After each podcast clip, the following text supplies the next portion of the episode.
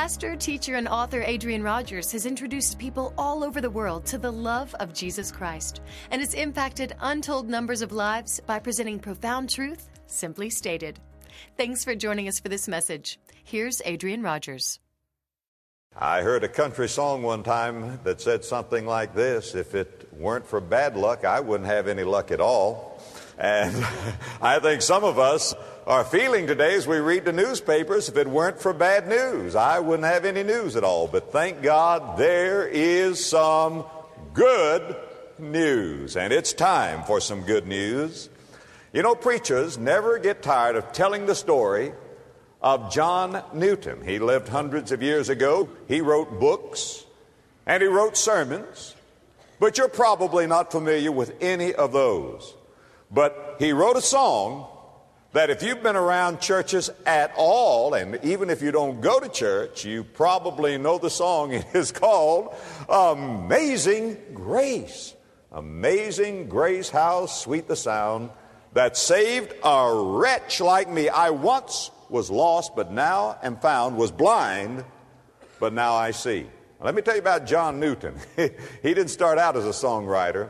As a matter of fact, he had a very godly mother and a very wicked father. His father was a sailor, and his mother prayed for him and committed him to the Lord. But as a youngster, he was rebellious and ungodly, and he, just as a boy, very young, he left home to become a sailor like his father.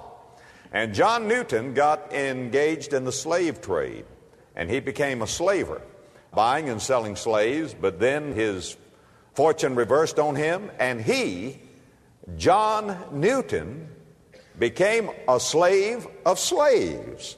As a matter of fact, his mistress, who owned him, had him chained to her table, and all he would get to eat were scraps that fell from her table. That's how low this boy, this man, got.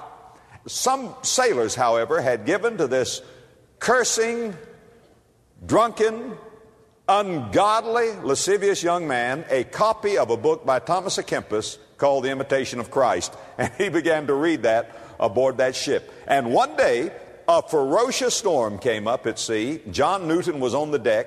They thought the ship was going down. A great wave washed over the deck of that ship and washed John Newton off the deck and into the angry sea. He cried out to God for mercy. Another wave came and washed him back on board. That was all he needed. He got right with God and he wrote the song, Amazing Grace. How sweet the sound that saved a wretch like me. And when he said a wretch, he wasn't just using hyperbole, he really meant it. Now, what is grace? What is grace? May I give you a definition of grace? Would you listen to it very carefully? Listen to every word of it. Grace is the unmerited favor and kindness of God shown to one who does not deserve it and can never earn it.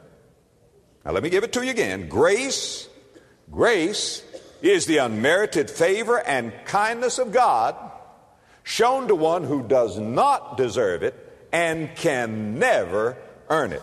And may I tell you something already? If you're saved, you're going to be saved by grace or you won't be saved at all.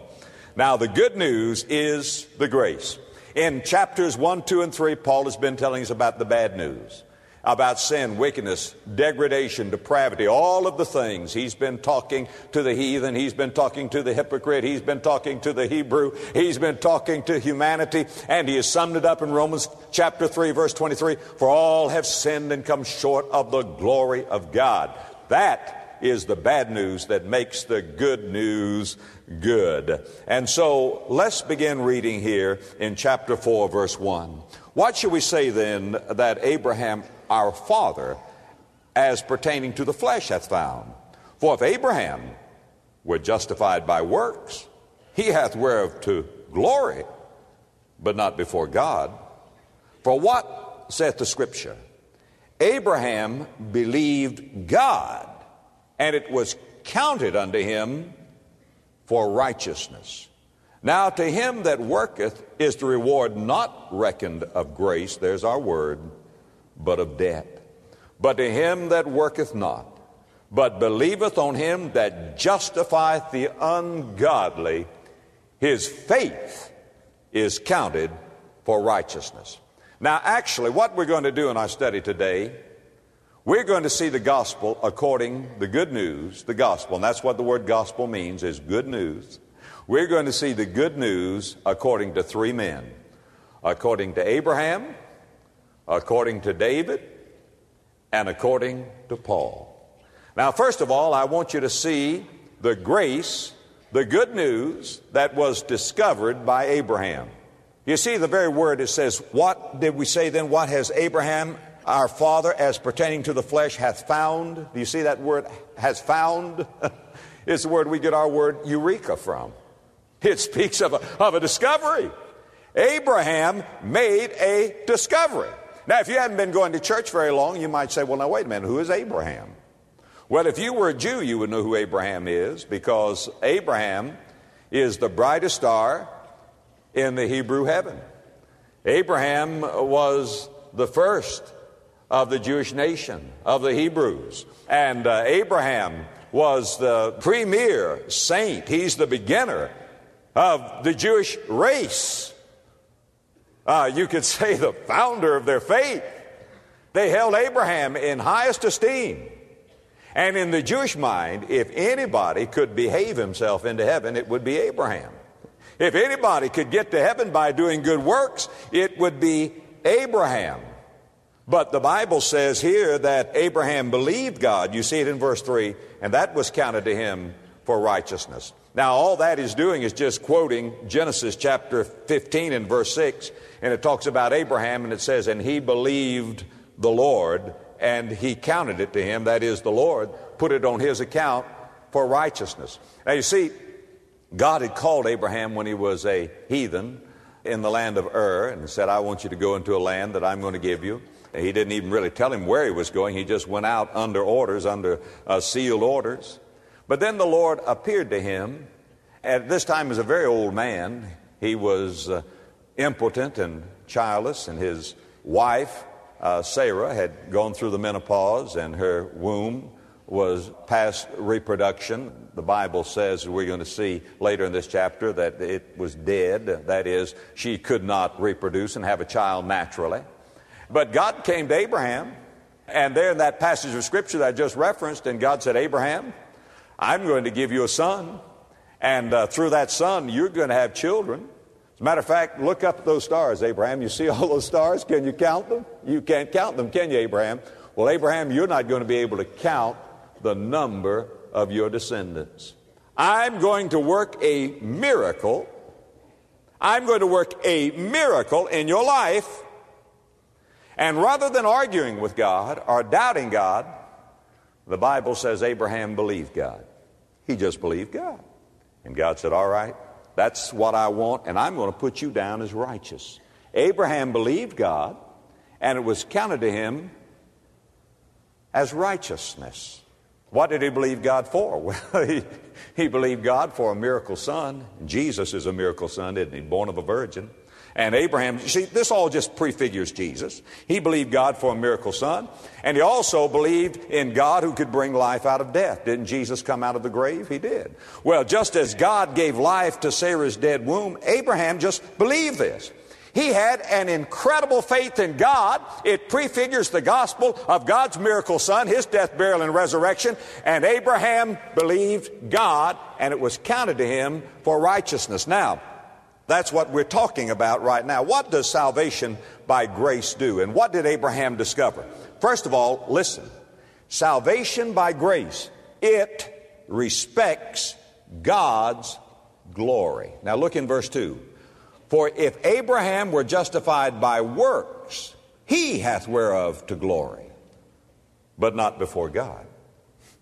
Now, what that means is just simply this that if Abraham could be saved by being good, he could boast about it. He could uh, glory in his own salvation, but he could say nice things about himself. But that wouldn't be saying nice things about God. But when Abraham believed God, he gave God glory. Do you know the best thing you could do to glorify God?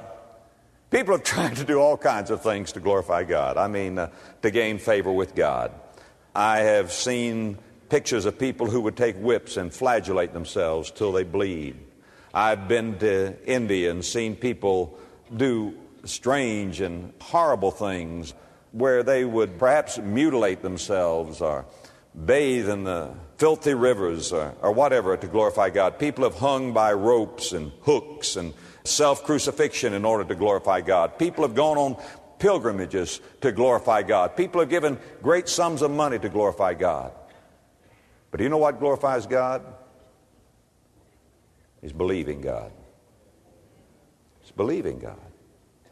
Now, sometimes when I go off to speak, people introduce me. And they may say nice things about me. But then they might say, but there's one thing about Adrian, you just can't believe him. I hope they'll never say that. But you see, no matter how many nice things you might say about me, if you say, but you can't believe him, you just cut the taproot of my character, didn't you? You see, the Bible says, He that believeth not God hath made him a liar. The greatest thing you can do to glorify God is to believe God. Faith pleases God because it glorifies God, and because faith pleases God, God rewards faith. If you want to please God, believe God. Believe God. You see, what is faith?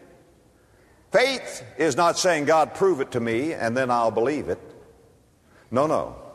Faith is a response, listen, faith is a response to the nature and character of God. Faith believes God not for what God has done, but for who God is. You see, when my eye is right, my eye responds to light. When my ear is right, my ear responds to sound. When my heart is right, my heart responds to God, and that response, that response is faith. And that faith glorifies God. If a man could be saved by works, God doesn't get the glory. But when a man is justified by faith, God gets the glory. It's amazing how many people want to put together faith and works. There's something about human pride that says, I want to do it. Now, suppose Bob were to say to me, Pastor, I love you so much, and I have just struck oil, and I'm very wealthy now, and I'm going to buy for you, Pastor, a brand new automobile, and I don't want a cheap one. I want one $50,000. Now, he's going to buy a $50,000 automobile for me. What would that be? Mercedes. Okay, he's going to buy me a Mercedes. See, I've got it on record now. Y'all heard that. All right, now, and, and $50,000, he's going to pay for that Mercedes. And he comes to me and he says, Pastor, I want to give you this automobile. I say, Well, Bobby, thanks a lot, fellow. That's, that's really nice. But, Bobby, I, I can't just let you give me a car like that's too much. Bobby, let me help pay for that car. Here. Let's see. Yeah, there it is. There's a quarter. Thank you, Bobby. And so Bobby has paid uh, $49,999.75, and I've paid two bits. And I'm driving that Mercedes, and somebody says, Rogers, nice car you got. I said, Yeah, Bobby and I bought this car. Wouldn't that be ridiculous? Friend, let me tell you something. When you add your two bits worth of self effort to the grace of God, you destroy the whole thing. You take the glory from Almighty God. If you go to heaven, you're going to say, Jesus paid it all, and all to Him I owe. And don't you get the idea that you can add a little bit to it, because when you do, you take away God's glory. You get the glory to yourself. You say, Look what I did. But the Bible says, For by grace you say through faith, and that not of yourselves. It is the gift of God. Why? Lest any man should boast. No peacocks in heaven. You know what they're going to be singing in heaven? Unto him who loved us and washed us with his blood. We were playing Daytona Beach in high school, and there was about three inches of water on the field. It was coming up over our shoe tops. And we were beating Daytona mainland, but it was horrible. It was wet. Our uniforms were just soaking wet. Somebody put a pass in the air, and our defensive tackle, who was very overweight, had that pass just landed there and stuck. When he looked down and saw it, he put both arms around it. He had intercepted a pass, first time in his life. Now, I want to tell you, he was the slowest man on our field. Slowest man on the field. But you know, as fate would have it, he ran that thing back for a touchdown. we blocked every man three times in order for him to get down there. Here's the way that guy would run right leg, left leg, right leg. But he ran it back. Now, would you know that I spent the night with that guy that night? We shared a room afterward. All night long, I heard about him running those moves, running that ball back down that field. Boy, I'd hate to spend eternity with a guy bragging about how he got to heaven. I want to spend eternity with people who are giving the Lamb all the glory. Unto Him who loved us and washed us with His blood. What does salvation by grace do? It respects God's glory. And I tell you what else it does. It receives God's gift. It receives God's gift. Now look, if you will, here again in verse 3. It was counted unto him for righteousness. Now that word counted is used a number of times in this chapter, but if you look at it in the English, you wouldn't necessarily see it. Because the same word is translated imputed, and the same word is translated reckoned. Look, if you will, in verse 3. It was counted to him. In verse 6, God imputeth righteousness. Verse 8, blessed is the man to whom the Lord will not impute sin. The last part of verse 9, that faith was reckoned. Verse 10, how then was it reckoned? The last part of verse 11, might be imputed. Go down to verse 22, therefore it was imputed. Notice in verse uh, 23 that it was imputed to him. Notice verse 24, for us also to whom it shall be imputed. Over and over and over, he's talking about something called imputation. Now, don't you check me out. You say, there you go with a theological word. I don't want to hear anything about imputation has nothing to do with me. Friend, it has everything to do with you. It has everything to do with you because the way that you're going to get saved is for God to count something, to reckon something, to impute something to your account. Now, this is what God does. God reckons or imputes or counts righteousness to you when you have the faith of Abraham. Now, let me tell you something about imputation. All right, now listen very carefully. And it's all going to come together and make sense. Adam's sin was imputed to you. Adam's sin was put on your account. You know, our son David is a missionary. Joyce and I sometimes want to uh, give him a gift. And rather than sending him a check in the mail, we just say, David, we'll put a check on your account. We'll just add it to your account. It's there. You can write a check overseas because we're going to put it in your account over here. Now, we impute that to his account. The reason he can write a check for it over there is because we put it on his account over here. It simply means just to charge or reckon or put on your account. Next time you go to the department store, don't say charge it, say impute it. She won't know what you're talking about, but then you can witness to her. Just say impute it, charge it to my account, put that on my account. Now that's what it means. Now, Adam's sin was imputed to you. You say, I didn't vote for Adam. What Adam did didn't have anything to do with me. Oh, well, if Adam hadn't had any children, where would you be? Think about it. Adam, when he sinned, became a slave of sin, and the son of a slave is a slave. And besides that, you then inherited Adam's sinful nature, and Adam's guilt was put on you. Let me give you a verse for that. Romans 5 verse 12. Wherefore, as by one man sin entered into the world, and death by sin, so death passed upon all men. That is, death was imputed to all men. We got it from Adam. Sin was imputed to you through Adam. Got that? All right, now watch it. Adam's sin was imputed to you. Our sin was imputed to Jesus. That's what the gospel is all about. You're in chapter 4. Look, if you will, in verse 25 of chapter 4. Look at it. It speaks of Jesus who was delivered for our offenses. Not for his own sin, but for our offenses. Put down 2 Corinthians chapter 5 verse 21. For God hath made him who knew no sin to be sin for us. You see that? God hath made him to be sin for us who knew no sin. Jesus was the sinless, spotless Lamb of God. Thank God for that. But God made him to be sin for us. God didn't make him a sinner. He was not a sinner, but God made him to be sin. Adam's sin was put on me.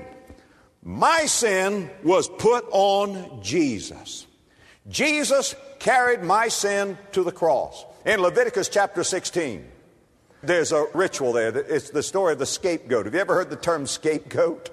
Well, in Old Testament times, God gave so many pictures and illustrations of salvation.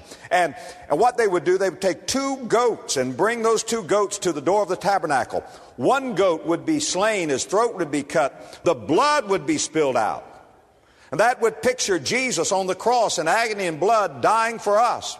But then Aaron, the high priest, would take both hands and lay his hands on the head of the other goat, the live goat called the scapegoat and confess the sins of the people upon the head of that goat. And then that goat would be led out into the wilderness, never to return, picturing our sins being carried away by the precious blood of Jesus Christ. And when Aaron laid his hands on the head of that goat, the sins of the people of Israel were being placed, imputed, charged, reckoned upon the head of that goat, picturing our sins being laid upon the Lord Jesus. Now, watch this. Adam's sin was imputed to you. Your sin was imputed to Jesus. And now, thank God, Jesus' righteousness is imputed to us. That's the gospel. His righteousness is imputed to us. Notice verse 3 For what saith the scripture? Abraham believed God, and it was counted, reckoned, imputed unto him for righteousness. Now, that is the grace that Abraham discovered. Second thing, not only the grace that Abraham discovered, but the grace that David described. Abraham discovered it, David described it. Now begin reading in verse 6. For even as David also describeth the blessedness of the man unto whom God imputeth righteousness without works saying, Blessed are they whose iniquities are forgiven and whose sins are covered. Blessed is the man to whom the Lord will not impute sin. Now, you have to understand as they would read this, they would think of uh, Abraham as the greatest of saints. They would think of David perhaps as the greatest of sinners. Because David had committed a terrible, horrible, egregious sin. David had committed adultery. And in order to try to cover that adultery, David had committed murder. It's a dark and dirty tale. He had just broken God's commandments. David was worthy of death. But God brought him to a place of repentance. He received the grace of God. And he wrote a psalm telling about it. And that's what Paul is quoting. It's Psalm 32, verses 1 and 2. Here's what David, after he'd experienced the grace of God, he wrote this Blessed is he whose transgression is forgiven, whose sin is covered. Blessed is the man in whom the Lord imputeth not iniquity, and in whose spirit there is no guile. Now, you see, there was nothing David could do. I mean, he deserved death. His case was hopeless apart from God's amazing grace. That's verse 6. Even as David also describeth the blessedness of the man unto whom the Lord imputeth righteousness without works. There wasn't anything David could do. He was hopeless. And God put on his account righteousness. Now, I want you to see how he describes that righteousness because this will make you happy if you understand it. First of all, iniquity is forgiven. Do you see that? Look at it uh, saying, Blessed are they whose iniquities are forgiven. Now, in order for God to forgive your iniquity, God has to pay the price. There are no free pardons, not in heaven. If any sin is forgiven, the one who does the forgiving is the one who bears the penalty. Now, let's suppose that Bobby stole $10 from me. And he comes back and he is so so smitten, he says, Pastor, I stole $10 from you and I don't have it to give it back. And I say, All right, Bobby, I forgive you. Now, the minute I forgive him, what happens? It costs me 10 bucks. It costs me 10 bucks. You see, somebody pays. So when I forgive that sin, at that moment, I absorb the penalty. That's what Jesus was doing on the cross. God is not overlooking that sin. God Himself is paying the price of that sin, and by sovereign grace, He is being saved. Somebody wrote these words I owed a debt I could not pay. Jesus paid a debt He did not owe. I owed a debt I could not pay. Jesus paid a debt he did not owe. Iniquity is forgiven, but it's even better than that. Uh, sins are covered. Blessed are they whose iniquities are forgiven. Verse 7 and whose sins are covered. you know, even if I forgave him, I would still know that he had done it. But when God forgives, God forgets. God says in Micah chapter 7, verse 19, I will cast all their sins into the depth of the sea. There are depths in the ocean that nobody has yet probed. As the mountains are high, the depths are deep. There are places where the pressure is so great that nothing can even sink there. It's as dark as ink, as black as midnight. And that's where God has put your sins. God says in Isaiah chapter 38, verse 17, Thou hast cast all my sins behind thy back. I love that. I've thought about that often. If my sin is behind God's back, and that's where they're going to stay, can God ever see my sin again? Well, my sin's back here. Suppose he turns around to see where they are. They're still back here. no, no, matter where he looks, my sins are behind his back. As far as the east is from the west, so far hath he removed our transgressions from us. Now, I can measure North Pole to South Pole, but you can't measure east from west. No, it just goes on and on and on and on. You see, David says, Oh, my iniquities are forgiven. Yes, hallelujah. But my sin is covered. It is gone. It is buried in the depth of God's forgetfulness. Well, you say, that's good. Could it get any better? Yes, it does. Now, I want you not to miss this. Look in verse 8. Not only does He forgive your sin, not only does He cover your sin, don't miss this. Look in verse 8. Blessed is the man to whom the Lord, are you ready for this? Will not impute sin. God, when you get saved, will never put sin on your account again. He will not impute sin to you. Now you say, well, Pastor Rogers, what if I get saved and then I sin again? Did I hear you say, what if? You know, some people have the idea, well, if I'm living right when I die, I'll go to heaven. If that's what you're counting on, you're going to hell. Well, you say, well, I'm, nah, I was pretty good when I listened. I wouldn't trust the best 15 minutes I ever lived to get me to heaven. I mean, the best, much less some bad ones. You know, we need to understand what sin is. The Bible says, To him that knoweth to do good and doeth it not to him into sin. The Bible says, Whatsoever is not of faith is sin. The Bible says, The thought of foolishness is sin. Do you think that your goodness is going to get you to heaven? No!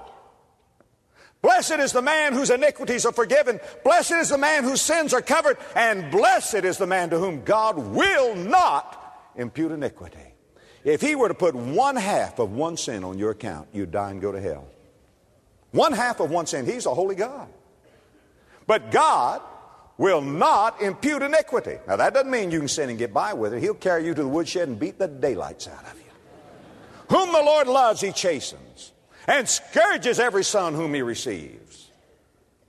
That's really why we need to keep a short account with God. But God will never put that sin on your account. If God put that sin on your account, you'd have to get saved all over again. But God will not impute sin. There was the grace that Abraham discovered, there was the grace that David described. Now, finally, there's the grace that Paul discloses. Now, look at it here, if you will, finally, beginning now in verse 6. And this is the wonderful thing. Cometh this blessedness then upon the circumcision only? He means by the circumcision uh, the Jews, they would call the circumcision, or upon the uncircumcision also? For we say that the faith was reckoned to Abraham for righteousness. How then was it reckoned? When he was in circumcision or in uncircumcision? Not in circumcision, but in uncircumcision. And he received the sign of circumcision, a seal of the righteousness of faith which he had, yet being uncircumcised, that he might be the father of all them that believe, though they be not circumcised, that righteousness might be imputed unto them also. Now, what does all this mean? Well, what Paul is saying is this. First of all, hey, folks, he's talking to you now. He's talking to Gentiles. And he's saying, look, Abraham discovered it, David described it, but I want to tell you, it is for everybody. It is for every, not just for the Jews, but for the uncircumcised also, the uncircumcision. That's what he's talking about, the Gentiles. Now, what he is saying is this. Now, listen very carefully. This salvation doesn't come by ritual.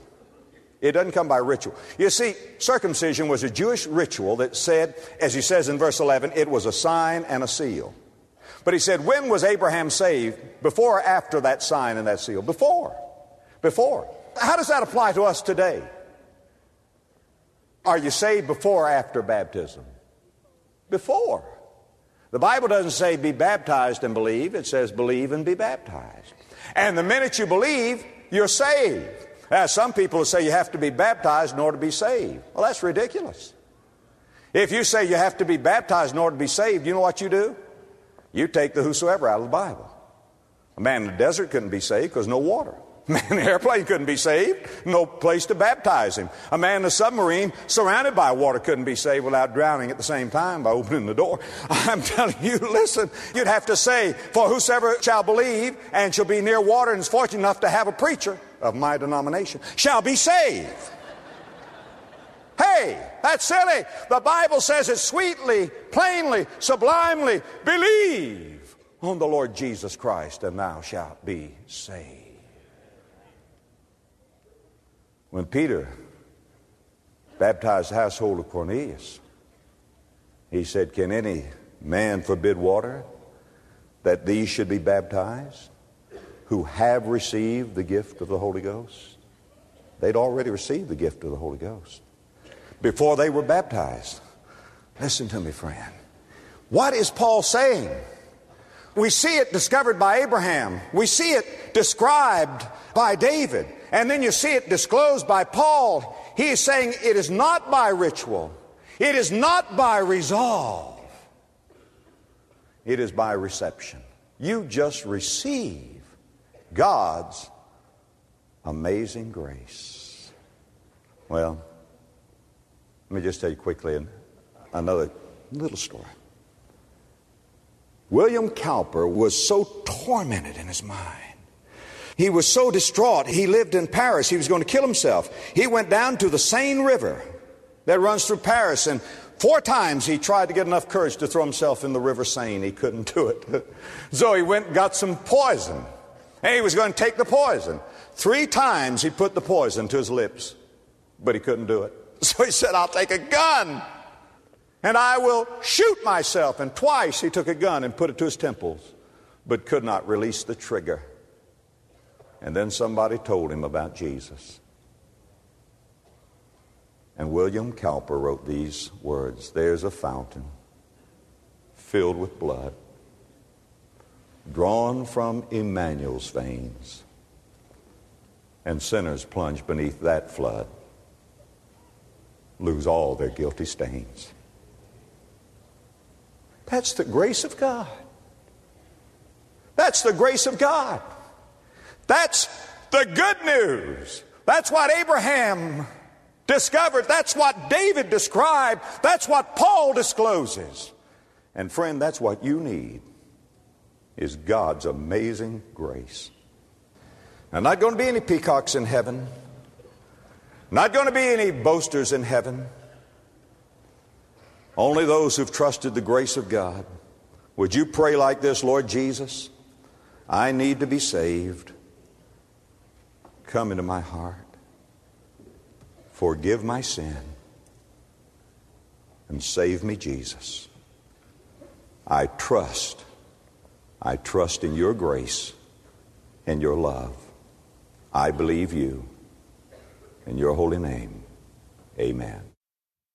If you would like to learn more about how you can know Jesus or deepen your relationship with Him, simply click the Discover Jesus link on our website, lwf.org. For a copy of this message or additional resources, visit our online store at lwf.org or call 1 800 274 5683. Thank you.